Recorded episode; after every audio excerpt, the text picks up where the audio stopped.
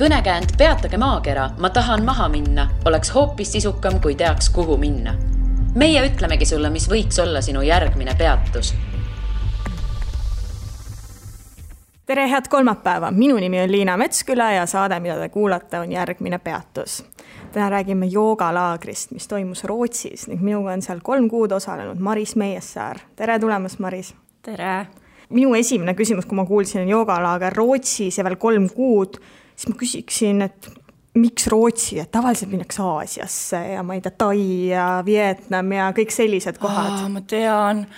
Ma olen käinud Tais ja seal ka pigemalt mediteerinud ja täitsa tuttav värk. Aga Rootsi sellepärast, et seal oli see 3-kuu retriit ja sellist formaati naljalt mujalt ei leia. Seal on see joogakeskus olnud 40 aastat. See sama retriit on iga aasta 70-ndatest saadik korraldatud, mõned tulevad sinna tagasi teist korda elus. Mõni käib iga 10 aasta tagant. See on siuke ennast väga hästi sisse töötanud formaat.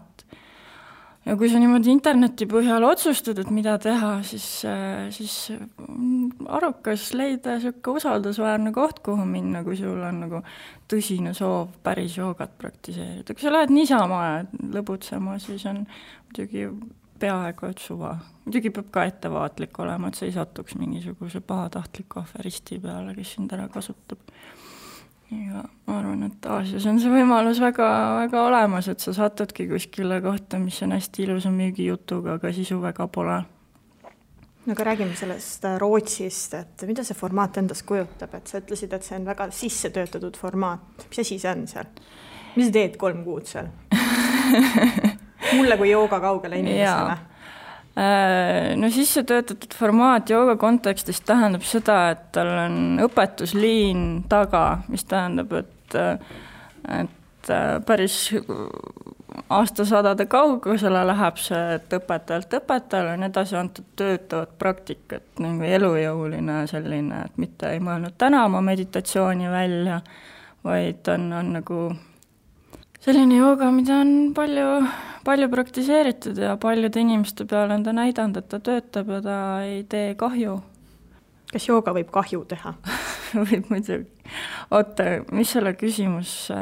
Formaat. Milline? Mis aga see, mis normaalne inimene tahab muidugi teada seda, milline päevakava seal on. Et märkame 4 hommikul, siis me teeme joogat, siis me võtame sellise hästi sümboolse hommikusöögi. Siis on 1,5 tundi karmajoogat, mis tähendab maatööd, kuna see koht on seal täiesti maal, nagu seal, kus pullerbi lapsed möllasid, seal on põllud, seal on metsad, seal on hobused, seal on loodus, seal käid metsas jalutamas, põder jalutab sulle vastu. Õhtul lähed metsa, siis need hirved möirgavad ja kui sa lähed koera jalutama, siis vahepeal ta jookseb metsa nagu metskitse laipa järama. Et see on nagu selline hoopis teistmoodi päris elu. Mis edasi saab? Võtame maatöö ära. Edasi saab see.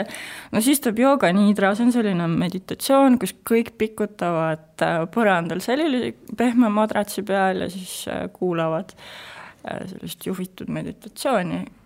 Otsige YouTube'ist jooga niidra, neid on hästi palju, igaüks saab ise kodus teha. See aitab näiteks unatuse vastu väga hästi.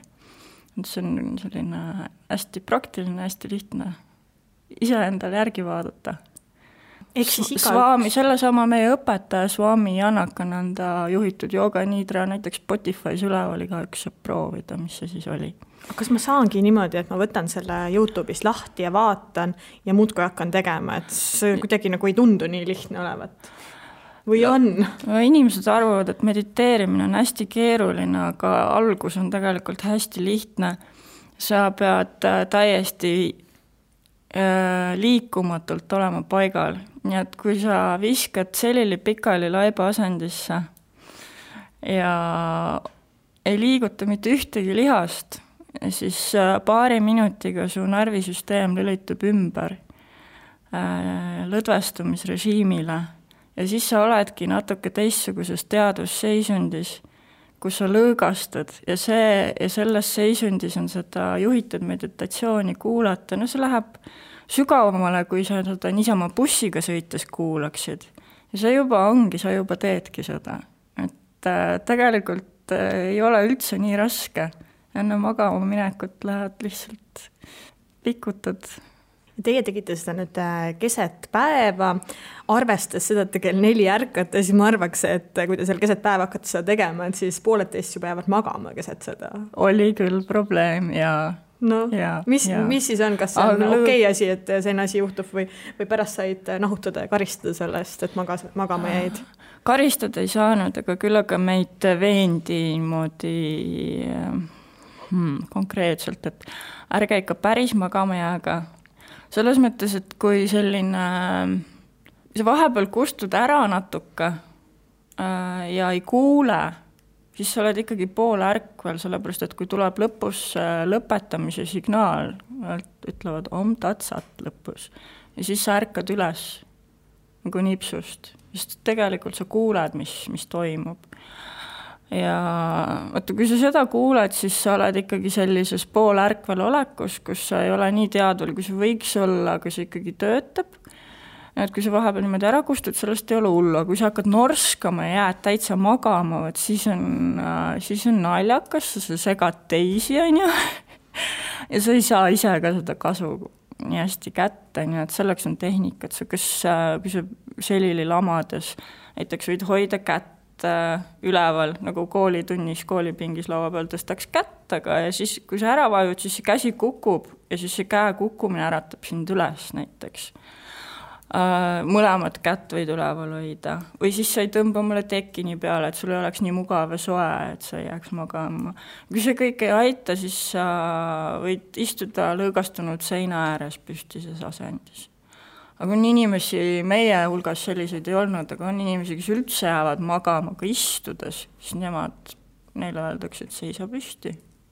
Siis saab ka teha seda sama asja? No saab küll, aga minu isiklik kogemus seisva meditatsiooniga on see, et see on väga raske. Seal seda ei tehtud, aga ma olen teinud seda qiguni raames. Ma olen kunagi õppinud qiguni. See on siuke Hiina tai chi... ja Hiina meditsiinipõhine ka tervise võimlemine. Seal on ka palju meditatsiooni asju.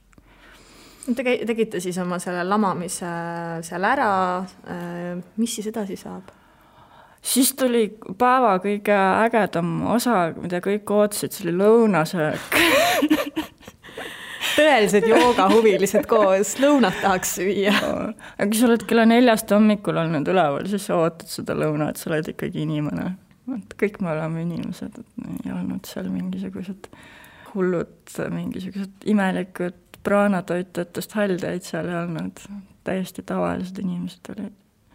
Ja hästi anti süüa. Mida teil anti süüa? Sellist lihtsat taimetoitu. Ka muidugi väga vähest maitseainetega. Miks nii? Mis selle põhjus võiks olla? Nad ei soovinud meid stimuleerida. Ja igasugused kohvid ja sellised väetoidud, stimulandid ja kütavad sind üles ja seal oli eesmärk maha rahuneda, tasakaalustada ja olla lõdvastanud ja chill. Ja see joogapraktika on niikuinii selline, et ta toob sul võib-olla mingid vanad traumad või mingid valud. No see ikkagi väga palju seedid seal oma mingisuguseid asju selle protsessi käigus. Ja nad tulevad niikuinii üles. Ja nende lahendamiseks on joogatehnika ja neid ei ole mõtet üles kütta mingisuguse kakaoshotiga, et oleks ikka viha veel intensiivsem ja veel rohkem oleks energiatada. Kas see kõht oli täis kogu aja? Või oli ka pooleli see nagu nälja teema seal? See oli väga huvitav, ma arvan, see oli paljudel meist see söögi teema. Süüa oli alati piisavalt. Aga imelik oli asja juures see, et oli selline tunne, et ei ole piisavalt. Vaata, kuidas meil elus on hästi tihti selline tunne asjade kohta, et et nagu tegelikult, kui sa vaatad, siis nagu jätkub, aga alati tahaks rohkem. Ja noh, seal me sõime vaikuses alati ja siis ei saanudki oma vahel kuidagi väga suhelda ja siis saidki seal söögilaua ääres vaadata otsa oma sellele, kes tundis, et ta sööb liiga kiiresti näiteks. Tahaks pikka mööda nautida toit, eriti kui sul on hästi kindel kellaaeg, sa saad seda toitu selles ajavahemikus ja ülejäänud päevas ei saa mitte midagi näksida. Siin elus, kui ma tahan, siis ma lähen ja võtan selle, ma ei tea, müslipatooni ja see on selle ära kahe toidukorra vahel ja mul ei ole kunagi sellist tunnet, et ma ei saaks. Seal oli see tunne, et isegi kui ma tahan, siis ma ei saa. Kas sul ei olnud see asi lubatud, et võib-olla mul on kuskil kotis tõesti sama müslipatoon kaasa võetud, lähen sala ja söön ära või see oligi, et sul tõesti ei olnud seal mitte midagi? Seal ei olnud mitte midagi, jah. No, kui keegi tahab sisse smugeldada, siis ta saab seda teha, aga siis ei ole nagu asja mõte. Asja mõte on ikkagi nende oma imelike mõttemustritega tegeleda, vaadata neile otsa, et kus nad on ja mis nad on ja siis nagu neist üle saada või... Sa ütlesid sellist asja ka enne, et jooga toob vanad traumad esile. Mis sa sellega silmas pead? Mis te seal kõik lahistasite nutte mõeldes oma mineviku traumadele ja jooga tõi selle välja või mis see täpselt on nüüd? Kui sa oled mingisuguse traumeeriva sündmuse keskel, siis sul on see jookse või ründa või tardu reaktsioon, eks ole. Ja sellest, ja kui sa oled nagu pikalt mingis emotsionaalses olukorras, siis pinge ladestub kehasse, sul kõlad lähevad pingasse, kui sa oled mingi, või kui sa kardad, siis läheb... Saba läheb jalga vahele, igasugused kehapinged tekivad. Miks me käime massaažis üldse, eks? Ja jooga avab keha. Kui sa venitad ennast, siis see, mis sinna on sisse jäänud, see avaneb ja see tuleb välja. Ja kui sa oled sellises stressisituatsioonis, kus sa oled jookse või põgene või ründa, siis sul nagu osa sellest emotsionaalsest laengust, mida sa too hetk koged, sa jätad pärastiseks, sellepärast, et selles situatsioonis olla, sa pead kohe adekvaatselt reageerima, sa pead päästma ennast sellest olukorrast kõigepealt selleks, et ellu jääda ja kõik see emotsionaalne pagas, sa paned selle kõrvale hiljem tegelemiseks. Ja jooga on üks selline kontekst, kus sa saad selle emotsionaalse pagasi, mis sa oled kaasas kandnud, kas või lapsepõlvest või ükskõik millest, oma tööelust, eraelust, ükskõik. See jooga on selline turvaline ruum ja turvaline praktika, mis on ajale vastu pannud, kus sa saad selle lahti pakkida ja turvalises keskkonnas selle lõpuni lahendada. Sest ükski asi ei lähe ära niisama. Tuleb minna tagasi ja vahepeal jah, pressivad pisarad välja. Aga see on kergendus, kui sellest lõpuks lahti saab, sellepärast, et see on siuke... Asi, mis on sinu seest tallel ja ta kogu aeg, see on nagu suruks õhupalli vee alla. Ja kui sa ükskord selle nagu lahti lased, siis sa ei pea enam suruma. Ja see jõud, mida sa kasutad selle õhupalli vee alla surumiseks, sa saad seda kasutada oma elus, ma ei tea, rohimiseks või armastamiseks. Ükskõik, noh. Et selles mõttes sealt tuleb selline vabanemine lõpuks. Sai küll nutta, sai naerda. Ja eks naer tuleb ka niimoodi välja. Sellised lõpuni kogemata rõõmud on hästi kihvtid, kui nad välja tulevad. Need tulevad siis, kui sa venitad siit südame piirkonnast õlavarre venitused, näiteks sild või sellised asjad, siis kui siit rinna ees tavaneb, siis mõnikord hakkad lihtsalt naerma, see on hästi kihvt, kui see juhtub. Et ei ole ainult nutt, täiesti kõike on. Aga seal laagris siis ongi see hea, kui sa järsku hakkad nutma või naerma, see on selline positiivne märk, et keegi ütle sulle, et kuule, sa pidid rahulikult nüüd olema siin. Ei. Et see on ikkagi hea asi. Jah. Aga sul juhtus see tihti? Vahepeal ma ikka ahistasin nutta seal hingamisharjutuse ajal. Ja. kuskil istusin nurgas ja siis pisarad voolasid. Aga see minu jaoks on kui selline ilus sündmus pigem. Vabanev kurbus, selles on sellist ilu. Ja isegi vabanevas mingisuguses vihas on mingisugune power sees, sa saad teda imetleda lihtsalt selle põhjal, et ta on nii võimas ja proovida teda mitte hukka mõista ja lasta tal lihtsalt nagu tulla ja minna. Et kui ta juba on, siis ta on, ei ole rohkem mitte muffigi teha, nagu pead talle lugupidamist üles näitamast, muidu ta ei lähe üle. Kas võib öelda sellist asja, et jooga ravib või see ei ole päris ravimine? Aitab haavadest? Õiget sorti jooga, kui on hea õpetaja, hea selline praktika, on suure teraapia potentsiaaliga. Aga see pead... No osa asju juhtub iseenesest, aga õudselt palju aitab, kui sul on endal õige ettekujutus sellest, kuidas iseendasse suhtuda. Mis see tähendab? No, see ongi see sama, et sa ei mõista iseennast hukka selle eest, et kuna ma olen vihane, siis ma olen halb inimene. No siis sa juba surudki alla seda. Eks siis kõige selle mõistmiseks on ikkagi vaja mingit joogalaagrit, et või sa saad seda ka ise hakata kodus teha. Ma võin väga häid raamatuid soovitada. No soovitasid mõni raamat, mis on jooga huviline. Okei, ma ütlen Sally Kemptoni armastan mediteerimist. Okei, need, kes on huvilised, need saavad seda sirvida, lugeda, tutvuda. Aga see joogalaager, kus sa käisid, oli klassikalise tantra mõjutusega. Ja. Mida see tähendab? No siin peab aru saama jooga ajaloost, et klassikaline tantraseks on täiesti erinevad asjad esiteks, sest kui tänapäeva inimene kuulab sõna tantra, siis ta mõtleb, et õpetatakse seksima. Just. Aga klassikaline tantra seksima ei õpetanud üldse. Nagu tavainimesi. Seal oli seksuaalrituaal, sellepärast, et nad tegelesid ühiskondlike tabude tagurpidi keeramisega, meil on tabuteemad, toob palju tundeid inimeses üles. Nagu ma rääksin, sellega on seotud häbi ja trauma, häbi emotsioon. Ja selleks, et seda ületada, siis seal oli transgressiivsed praktikad, rikuti reegleid. Aga ei olnud mingit sellist naudingu koolitust, nagu tänapäeval on moes, et see ongi 100 aastat vana nähtus ja väga tore, et inimesed seda teevad ja õpivad üksteist tundma ja tunnetama, et see on kaunis, sellest on olnud puudu.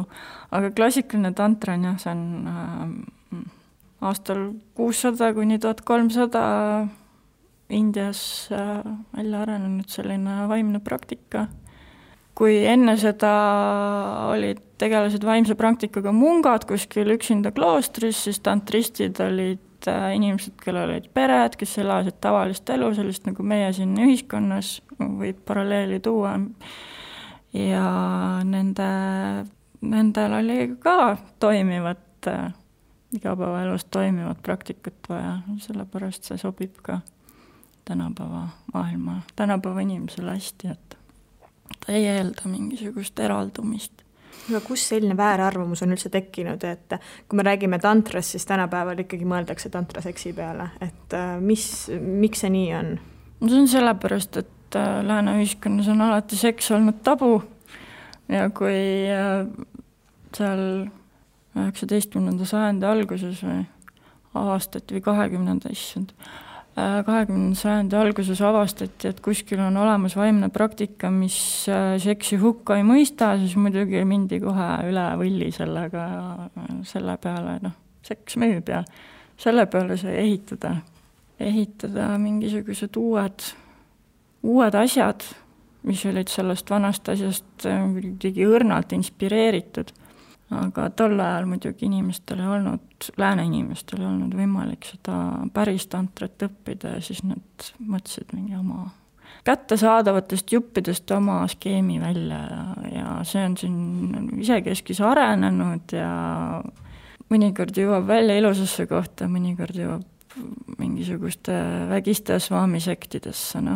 ma veel küsin pärast selle nende sektide osas ja. Ka natukene, aga kui ma näen kuskil kuulutust, et see on tantralaager, mida ma siis peaksin arvama, mis asi see tegelikult peaks olema? Mis asi see on? No mina ei tea, mida sina arvama peaksid. Sa peaksid kodutööd tegema ja teada saama, kumb tantra see on. Et kas see on klassikaline tantra või see on seksitantra. Eks siis see võib olla ükskõik mis, kes parasjagu midagi välja mõtleb, on ju seal seda tehakse. Vaata, mida see õpetaja räägib ja mida ta on varem rääkinud. Eks mina läksin sellisesse kohta, mina juba teadsin, mis vahe nendel kahel nähtusel on, siis ma valisingi sellise laagri, mis on õpetaja, kes on ju 40 aastat teinud seda asja maailma kõige feministlikumas riigis, on ju, et ma ilmselt ma ei saata perverdi peale. On ju, aga õpetaja valimise printsiibid on olnud.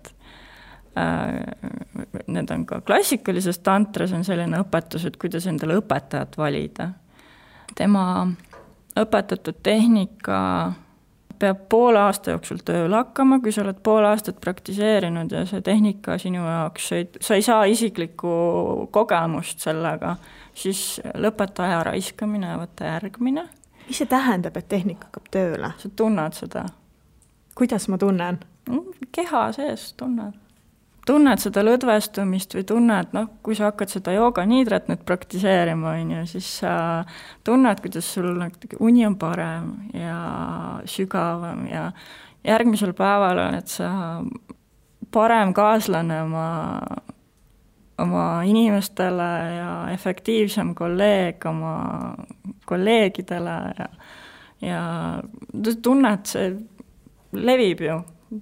Elus läheb laiali, matilt jääma, kui sa oled, kui see toimib. Aga kui see ei avalda mingit mõju, siis milleks seda teha? Siis tuleb järgmine otsida või? Siis otsi parem, jah. Ei ole mõtet aega raisata. Sa oled mitu korda selle vestluse ajal maininud perverdi otsa sattumist. Miks? Jaa, me alustasime sellega, et Aasias võib kahtlastesse kohtadesse sattuda, et Aasias tuleb väga valida ja nüüd sa õpetaja osas veel taas mainisid seda.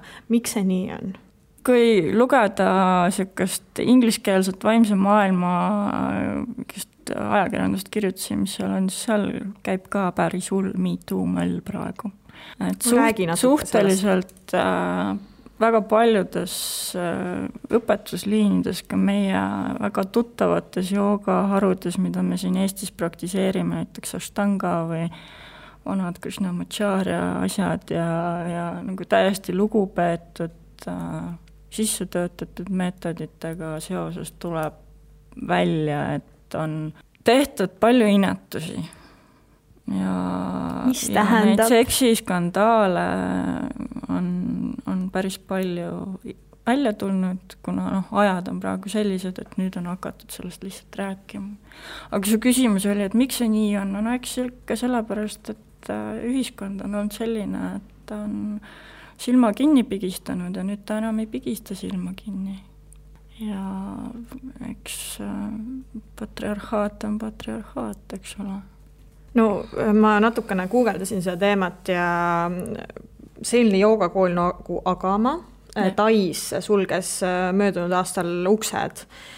Sellepärast, et ajakirjanik paljastas, et seal oli 15 aasta jooksul, ma ei tea, kuidas täpselt see väärkohtlemine oli, aga oli väärkoheldud 14 naist. Et miks see tuleb praegu alles välja? Et kas keegi, on see asi, et nad ei julge öelda või nad arvavad, et see nüüd tegelikult ongi mingisugune õige tantra, et nad peaksidki see õpetaja minuga midagi sellist tegema? Või miks see nii on? Ma ei oskagi vastata sellele küsimusele nii. Inimesed lähevad seksikoolitusele või seksijoogasse selleks, et nad tunnevad, et neil on seal sektoris midagi kinni ja nad tahavad avaneda. Ja nad lähevad sinna, teevad ennast haavatavaks ja nad ei tunne asja, nad lähevadki õppima. Ja heausklikult nad satuvad sellisesse õhkonda, sellisesse süsteemi, mis on üles ehitatud selleks, et neid ära kasutada. no see on nagu, see on väga kurb.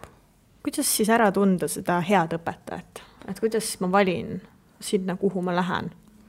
Tee ära kodutöö. No, guugelda. Õnneks meil on tänapäeval nii palju internetti ja sotsiaalmeediat, et sa nüüd juba saab. Mis puutub sellesse samasse Agamasse, siis täpselt samadel põhjustel see kool visati välja Indiast. Et alguses nad tegutsesid Indias teise nime all ja neil tuli seal pahandusi ja India riik ei soovinud neid seal näha. Ja siis nad kolisid Taisse, hakkasid otsast pihta. Aga ma ei tea, võib-olla nad koliks nüüd uuesti, aga selle sotsiaalmeedia ja interneti ja infoleviku tingimustes on see ei pruugi see olla neil enam võimalik. Ja. Aga selle kodutöö osas, et kas puhtalt see aitabki, et ma loen mingisuguseid foorumeid, sotsiaalmeediat, et sealt tulebki siis selline info välja või sul on ka mingid omad nipid, kui sa oled... sina, kes sa oled selles maailmas sees, oskad juba vaadata peale mingisuguse kasvõi tutvustuse järgi, et kuule, et see on nagu mingisugune hämar tüüp. On sul juba sellised detektorid? Ma arvan, et meil kõigil on selline kõhutunde detektor, et kui tundeb natuke kahtlane, siis mingit oma kõhutunnet peab ka usaldama. Aga hea õpetaja leidmisel on muidugi ajalooliselt 3 printsiipi, et see, mida ta õpetab, tema jutt peab kokku minema sellega, mis on kirjas scripture, ehk siis vanades kirja pandud allikates, pluss see peab kokku minema sinu kogemusega. Nii et sinu kogemus, algallikad ja õpetaja jutt, kui need 3 asja haakuvad oma vahel, siis on nagu päris hästi. Aga kui üks neist on puudu, siis võiks nagu see häire kelluke heliseda. Rootsis, kus ma õppisin, Swami Janakananda ütles need 3 klassikalist ja lisas sinna 1 juurde, ta ütles teadus. See on siis nüüd nagu moodsam versioon või? Et kui on teadus ka nagu juurde lisatud või kuidas seda mõista? Teadus on väga hea, kuna viimasel ajal on igasuguseid mediteerijaid päris palju topitud igasugustesse skänneritesse ja mõõdetud neil küll vererõhku, stressihormoonide taset, ajulaineid, kuidas ajus hall ollus juurde kasvab, millised ajuosad on aktiivsed, millal ja on tehnikaid, mida juba uuritakse, mis on hästi läbi uuritud ja mille kohta on näidatud, et need töötavad. Mediteerimise teadus, selline raamat on ka eesti keeles ilmunud. Aga tasub vaadata ja uurida, et ei ole kõik mambo-jambo. Mambo-jambot on väga palju, aga kõik see siiski ei ole mambo-jambo.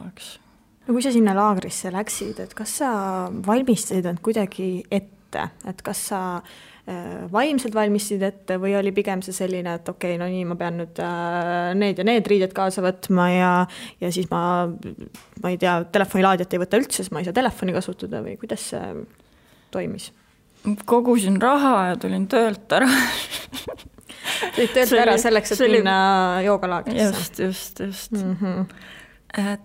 Terve elu on mõnes mõttes olnud ettevalmistus. Ma olen nende vaimsete praktikate seal ja mambo-jambo vahelt välja ujumise meistrivõistlustest osa võtnud üle 10 aasta ja ma seda maailma uurinud ja üritanud aru saada, mis on päris, mis ei ole. Selles mõttes on see kõik ettevalmistus ja see on ka ettevalmistus, kui on juba tööstress ja läbipõlemine peale tuleb, sellepärast, et see ütlebki sulle, et kuule, võta paus ja tee midagi muud, proovi midagi muud. Kimbutas sind tööstress? Ikka, jah. Ja sa nägid selleks? Elusündmused ikka inimestel juhtuvad, igasuguseid asju juhtub, kellel mis... Ja siis sa mõtlesid, et võt see 3 kuud Rootsis on minu jaoks see, mis aitab mul sellest kõigest vabaneda. Ei mõelnud nii. Miks nii? Miks mitte? Ma ei usu enam sellises võlu asja, et ma lähen mingisugusesse ühte kohta või ühe nõia või ühe inimese juurde, siis ta võlu väel teeb kõik mu asjad korda. Jooga on praktika. sa pühendud sellele, sa praktiseerid, ta puhastab midagi ära, aga nagu valmis sa ilmselt ei saa mitte kunagi. Aga praktiliselt. Kuigi sa võid kogeda nagu fantastiliselt kauneid asju, mida sa ilma selle praktikata ei kogaks. No, sa ütlesid, et sa olid justkui terve elu valmistunud sinna minema, aga kui sa nüüd oligi see hetk käes, et ma nüüd lähen sinna päriselt, et kuidas sa nagu päriselt füüsilises mõttes valmistud selleks, et ma ei tea, nagu ma ütlesin, et mida sa kaasa võtad sinna? Et kuidas selline ettevalmistus käis? Mul oli lend kell 7 hommikul ja ma pakkisin oma seljakotti kell 1 öösel. See oli väga tugev ettevalmistus. Siin väga pikalt võis midagi rääkida. Ma käisin eelmisel õhtul külas oma vennal. Ma kohtusin veel mitme tähtsa inimesega enne seda. See oli minu ettevalmistus. Mis sa kaasa võtsid sinna? Ja kui ma kaasa võtsin ainult mugavad riided, praktilised riided, soojad riided, see oli Rootsi talv, see algas jaanuari lõpus, 24. jaanuaril. Ja nii, et ma pidin vastu võtma ühe kevade seal Rootsis, nii et kõik soojad asjad, et oleks mõnus olla. No kui on üks seljakott, siis me võime vaid eeldada, et sinna seljakotti väga palju ei mahu riideid ja ometi on vaja neid riideid ka pesta. Pakun, et pesumasinad seal ei olnud. Oli. Okei, ma mõtlesin, et maatöö, pesete ise, pesu. Seal oli väga mugav, kõigil oli oma tuba. Okay. Peaaegu kõigil. Üllatunud ausalt öeldes. Oma dusch, oma kraanikauss ja no seal oli nii ja mõned jagasid veel seda vannituba ja paar inimest olid 8 toas, kes alguses või seal on ikka kõik need valge inimese mugavused olemas, on ikkagi Rootsi. Aga kõik on lihtne. Midagi ei olnud, luksust ei olnud.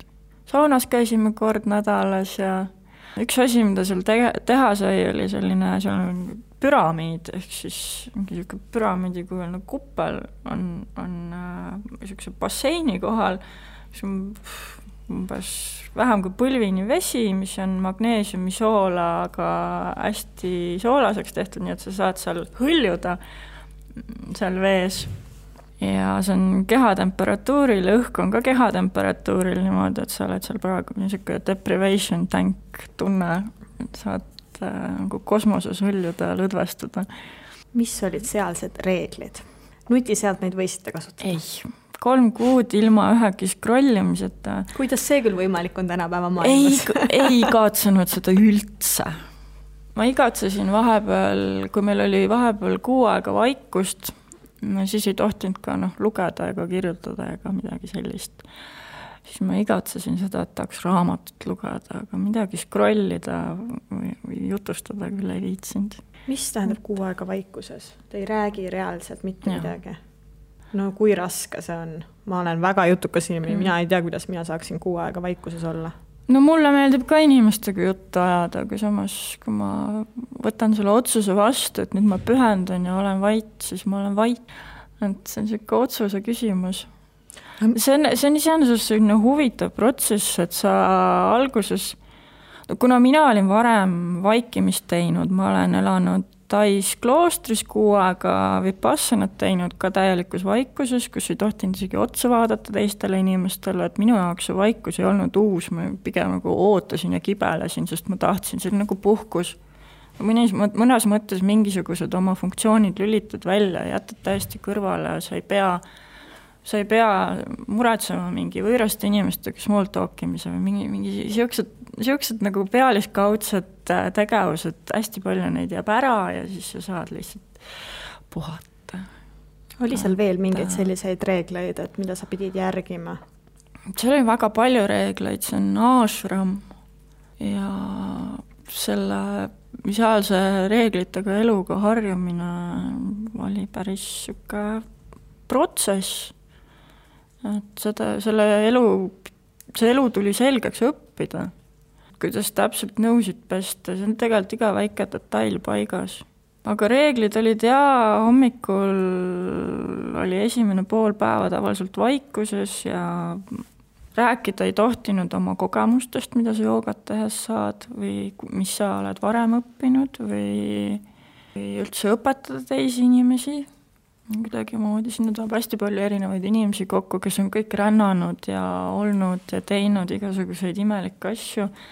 3 kuu kursusele naljalt ilmselt igavaid inimesi ei tule, sest see on päris nagu selline hardcore pühendumine ja ma arvan, et tavaline inimene natuke pelgaks seda, see oleks tema jaoks liiga suur ettevõtmine, aga need inimesed, kes sinna kohale tulevad, nad on ikka sellised karakterid, et neil jätkub juttu kauemaks. Siis osad teemad olid täiesti keelatud rääkida selleks, et me ei hakkaks omavahel oma kogemusi võrdlema, sest sellega koos tuleb ju ka see, et kas minu kogemus on parem kui sinu kogemus ja selliseid muresid nad ei tahtnud, et meil oleks, et me muretsaks, et kas meie joogakogemus on piisavalt hea või ei ole. Lõpus saite sellest rääkida või kõik need inimesed, kes seal olid, jäid nii-öelda müsteeriumiks ja sa ei tea, kes nad olid ja mis nad...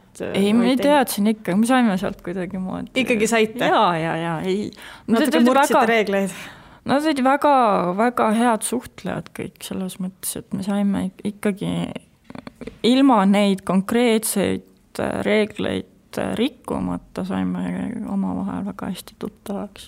Et kuigi me nagu vaimseid praktikaid detailides ei arutanud, siis me saime kõigest muust rääkida, et ei olnud midagi. Palju selline joogalaager üldsegi maksab?